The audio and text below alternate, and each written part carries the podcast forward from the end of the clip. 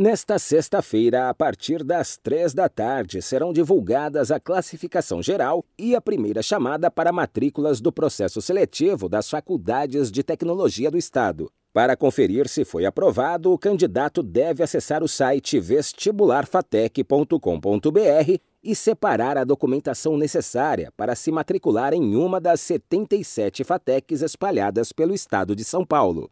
Os convocados devem enviar os documentos entre os dias 22 e 24 de janeiro de forma remota, por meio do sistema indicado no momento da convocação. As orientações sobre o procedimento também estão disponíveis no Manual do Candidato.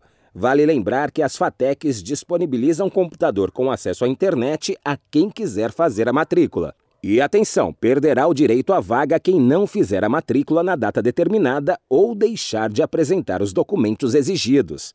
Caso o requerente pretenda obter aproveitamento de estudos em disciplinas já concluídas em outro curso superior, deve apresentar a documentação referente à carga horária, ementa e programa da disciplina cursada e histórico escolar da instituição de origem. O cronograma completo do vestibular das FATECs e mais informações também podem ser encontrados no site vestibularfatec.com.br.